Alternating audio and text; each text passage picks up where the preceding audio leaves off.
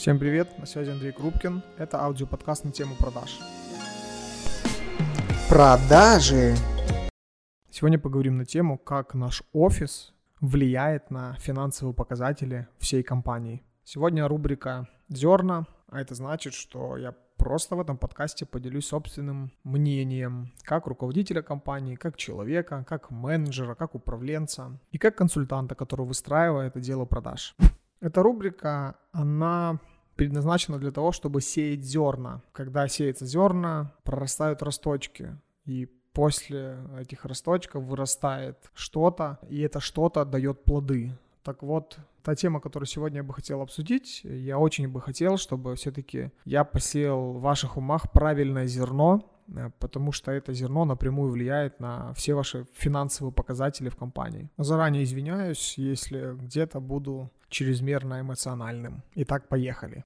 Я часто слышу от предпринимателей негодование по поводу того, почему наши люди не хотят работать, почему такие показатели. Я сейчас говорю не только за профессиональную деятельность консультанта, потому что мы работаем с компаниями. Да, в целом, очень много друзей предпринимателей, очень много знакомых предпринимателей. И любой предприниматель, так или иначе, он перекладывает всегда в этом вопросе, вот в вопросе людей, эффективности работы людей, перекладывает ответственность на них. То есть вот они виноваты. Вот, вот как плохо, что у нас вот сейчас на собеседованиях приходят неподготовленные люди, а все хотят зарабатывать много денег, и никто не хочет ничего делать. Вот все, все плохие, только вот мы, предприниматели, такие все классные. Смотрите, я не занимаю никакую позицию, я очень много лет отработал менеджером по продажам на кого-то, очень много, с 16 до 27 лет я работал в найме. Три года я строю бизнес, больше уже, три с половиной. И там, и там я был. И там, и там я могу согласиться, и там, и там я могу поспорить, но сегодня хочу все-таки стать на сторону соискателей в вопросе, как выглядят наши офисы. Вот вы такие интересные все предприниматели, перекладываете ответственность, говорите, как все, как все плохо, а потом начинаете делать, там даже реально исправляете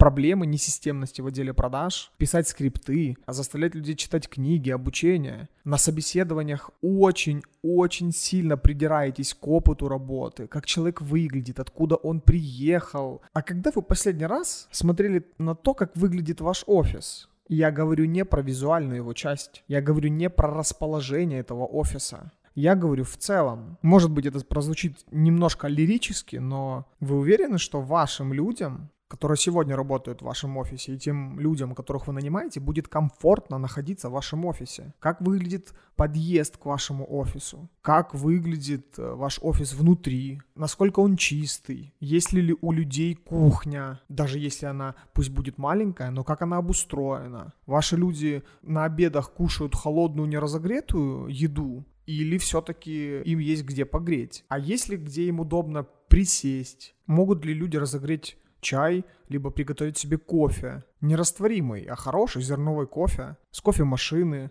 Желательно, чтобы эта кофемашина еще взбила сливки, либо молоко. Это очень сегодня доступно. Сегодня много сервисов, которые предоставляют за очень маленькие деньги подобные вещи. Звучит ли музыка в вашем офисе? Какие лица у людей в ваших офисах? Там, там тихо, как в больнице, и попахивает просто ужасом и страхом? Или там все-таки вы слышите в своем офисе смех где-нигде? Ваши люди как часто опаздывают на работу и очень быстро сбегают с вашего офиса? У вас на столах чистота, либо у вас на столах закидано листочками, бумагами, какими-то папками, и ваш офис в целом похож на пережитки Советского Союза, хотя эта история очень давняя. Вы пользуетесь IP-телефонией, либо у вас стоят старые телефоны. Когда в последний раз делали косметический ремонт? Когда вы в последний раз спрашивали у своих людей, насколько им там комфортно работать? Может быть, вы приглашали просто друзей, которые могут оценить, как выглядит ваш офис. Просто так, со стороны. Смотрите, я сейчас перечисляю те вещи, которые, как ни странно, по сей день существуют. В 2020 году мы с вами боремся и конкурируем на этапе собеседования с кадрами. Так э, если мы хотим с вами, мы предприниматели, хотим, чтобы у нас в командах работали лучшие люди, так давайте, наверное, создавать им лучшие условия. И да, музыка нужна в офисе. И да, смех нужен в офисе. И давайте сейчас в рамках этого подкаста попробуем сделать ревизию по вашему офису, я озвучиваю те вещи, которые, на мой взгляд, важны для любого сотрудника, неважно, это отдел продаж, либо не отдел продаж, а вы уже будете смотреть, есть ли это у вас, закрыт ли у вас этот вопрос. Итак, поехали делать ревизию. Список будет разбит на две части. Это первостепенные вещи, которые должны быть в офисе, и второстепенные. Итак, поехали. Первостепенные. Чистота. Только не чистота в плане того, что должна быть уборщица. Это, по-моему, вообще даже не обсуждается. Должно быть чисто. А чистота на уровне корпоративной культуры. То есть люди в целом должны быть приучены к чистоте. Если любой сотрудник компании идет по офису, видит бумажку, то он не проходит мимо этой бумажки, а он поднимает эту бумажку и выбрасывает. Потому что по факту офис офис это как дома. Ты же дома не проходишь мимо, но если ты проходишь мимо, то, скорее всего, с тобой что-то не так. Поэтому развивайте корпоративную культуру чистоты. Рекомендую внедрить вообще в корпоративную культуру такое понятие, как вот там теория разбитых окон, которая гласит о том, что если, например, в городском районе будут граффити, будет грязно, то уровень преступности будет выше. Точно так же в нашем офисе. Если у нас будет грязно, если у нас будут столы завалены какими-то бумажками, везде будет грязь, паутина и так далее, то уровень неквалифицированности квалифицированных специалистов и уровень результата, он будет намного ниже. Следующий момент – музыка. Я специально включил этот пункт в пункт первичных замечаний по офисам то, что мы действительно видим везде. Тишина какая-то. Просто тишина, как в больнице. Я вам рекомендую испытать на собственном опыте. А потом, может быть, поделитесь вместе со мной в социальных сетях, сработало или не сработало. Значит, что могу сказать по поводу музыки? Музыка помогает людям работать эффективнее. Например, на Западе, в Америке, существуют специальные компании, которые разрабатывают для больших компаний корпоративную музыку. Для таких компаний, как Макдональдс, Пепси, Данон и другие. Почему? Потому что ученые очень давно уже доказали, британские ученые давно уже доказали, что музыка влияет на многие процессы жизнедеятельности самого офиса, начиная от сердцебиения, заканчивая полностью настроением и ритмом работы. Представляете? То есть определенная музыка под определенным ритмом может повлиять на групповое сердцебиение. То есть у людей может э, сердцебиение пойти в один такт, соответственно, от этого поднимается настроение, если правильно подобрана музыка, и, конечно же, ты работаешь в любимой команде, где тебе люди не противны. Соответственно, у людей просто повышается уровень эффективности. Просто проэкспериментируйте, включите музыку, плюс, когда включена музыка, не слышно каких-то там шорохов, шепота, каких-то вот этих вот разных, знаете, вот мелочи, тонкости деталей, которые есть вот в таких, знаете, государственная больница. Вот просто посидите в государ... зайдите в государственную больницу, сядьте в коридоре и просто посидите, вы будете слышать все, что угодно. Особенно если вы там сядьте ближе к, к туалету, то вообще вам будет э, очень весело слушать те звуки, которые вы не особо хотите слушать. Так вот, чем же хуже ваш офис? Если у вас нет музыки, происходит все то же самое. Музыка не должна играть громко, музыка должна, конечно же, не должна раздражать слух. В отделе продаж музыка также должна играть с той громкостью, которая тоже не раздражает ни э, менеджеров по продажам, ни клиентов. Но она точно не должна играть очень тихо, чтобы и не было слышно. Ну, не видел еще случаев, когда клиенты в трубку говорят, а почему у вас так громко играет музыка? Несмотря на то, что вот лично у нас в офисе и в офисах наших клиентов громко играет музыка. Скажу на собственном опыте, когда у нас на протяжении дня играет музыка, а потом резко выключается, то все обращают внимание на то, что не хватает уже музыки. И действительно, в офисе ритм останавливается.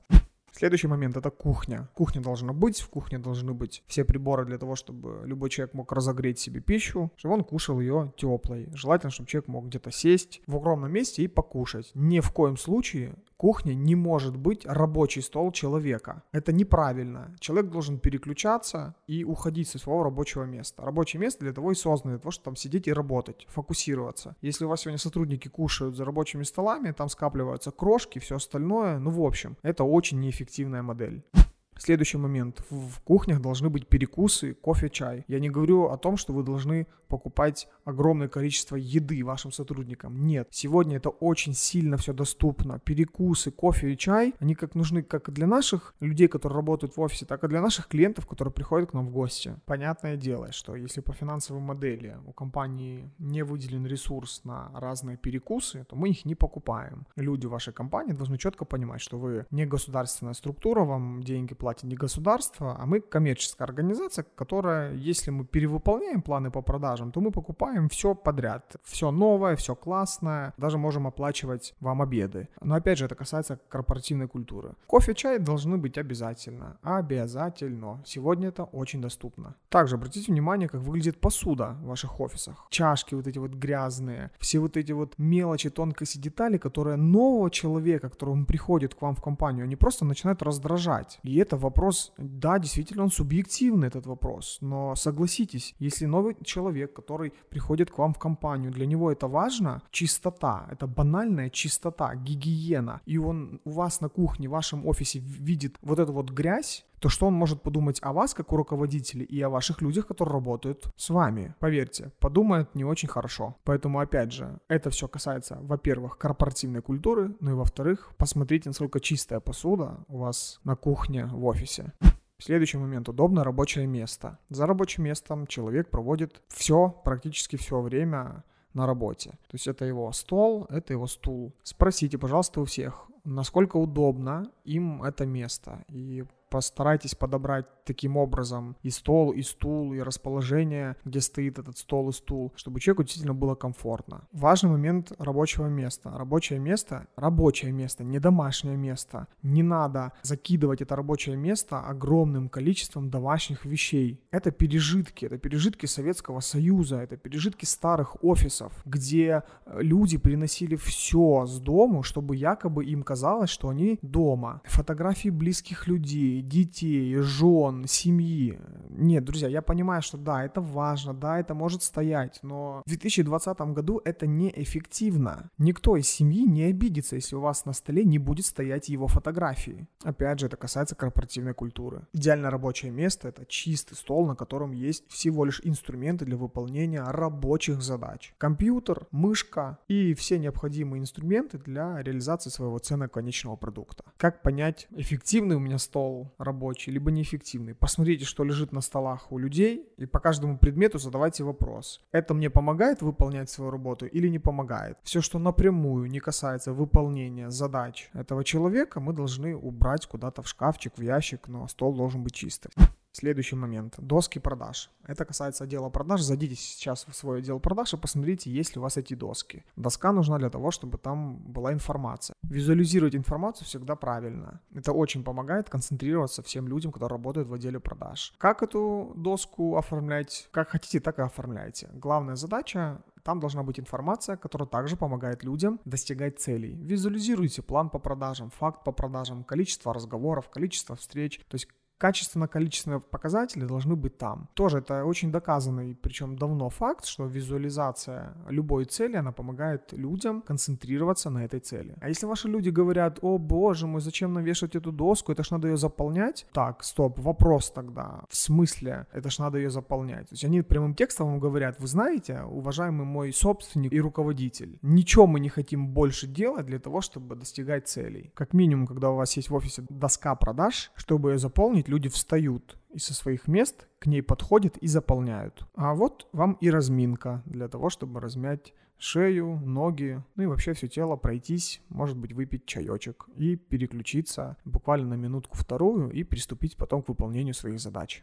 Следующий момент. Смех. Смех должен быть. Не буду тут останавливаться. Смех это хорошо. Смех в офисе это признак хорошей, во-первых, корпоративной культуры и сплоченной команды. Никогда не ругайте своих людей за смех. Понятное дело, что смех, смех смеху рознь и перебарщивать не надо. Рабочее пространство не должно превращаться в комедий клаб, но смех это всегда хорошо. Если у вас в офисе периодически есть смех, радуйтесь, у вас офис в идеальном состоянии и у вас действительно замечательная команда. И наоборот, если вы, например, протяжении дня не слышите ни с одного отдела хотя бы намека на хорошее настроение и смех, вопросик, вопросик к вам. Что вообще происходит у вас внутри коллектива? И крайний момент из первичных важных вещей — это свет. В офисе должно быть светло. Комната отдыха может быть темной или зона отдыха, усмотря у кого какие офисы. Но в целом, конечно же, свет всегда настраивает людей на продуктивность. Если угрюмо, темно, то человеку банально хочется спать, и у него продуктивность может упасть. И коротко о второстепенных вещах, которые должны быть в отделе продаж. Первое из второстепенных моментов – это современная техника. Я об этом уже говорил.